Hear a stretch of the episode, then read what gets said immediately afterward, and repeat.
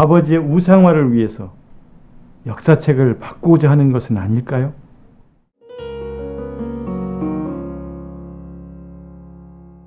친일을 미화하고 독재를 옹호하고 유신을 찬양하기 위해서 딸은 역사 구태타를 하고 있습니다.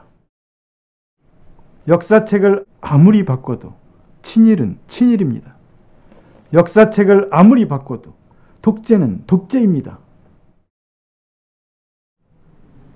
역사책 건드리지 마시고 역사를 바꾸는 좋은 대통령이 되시기 바랍니다.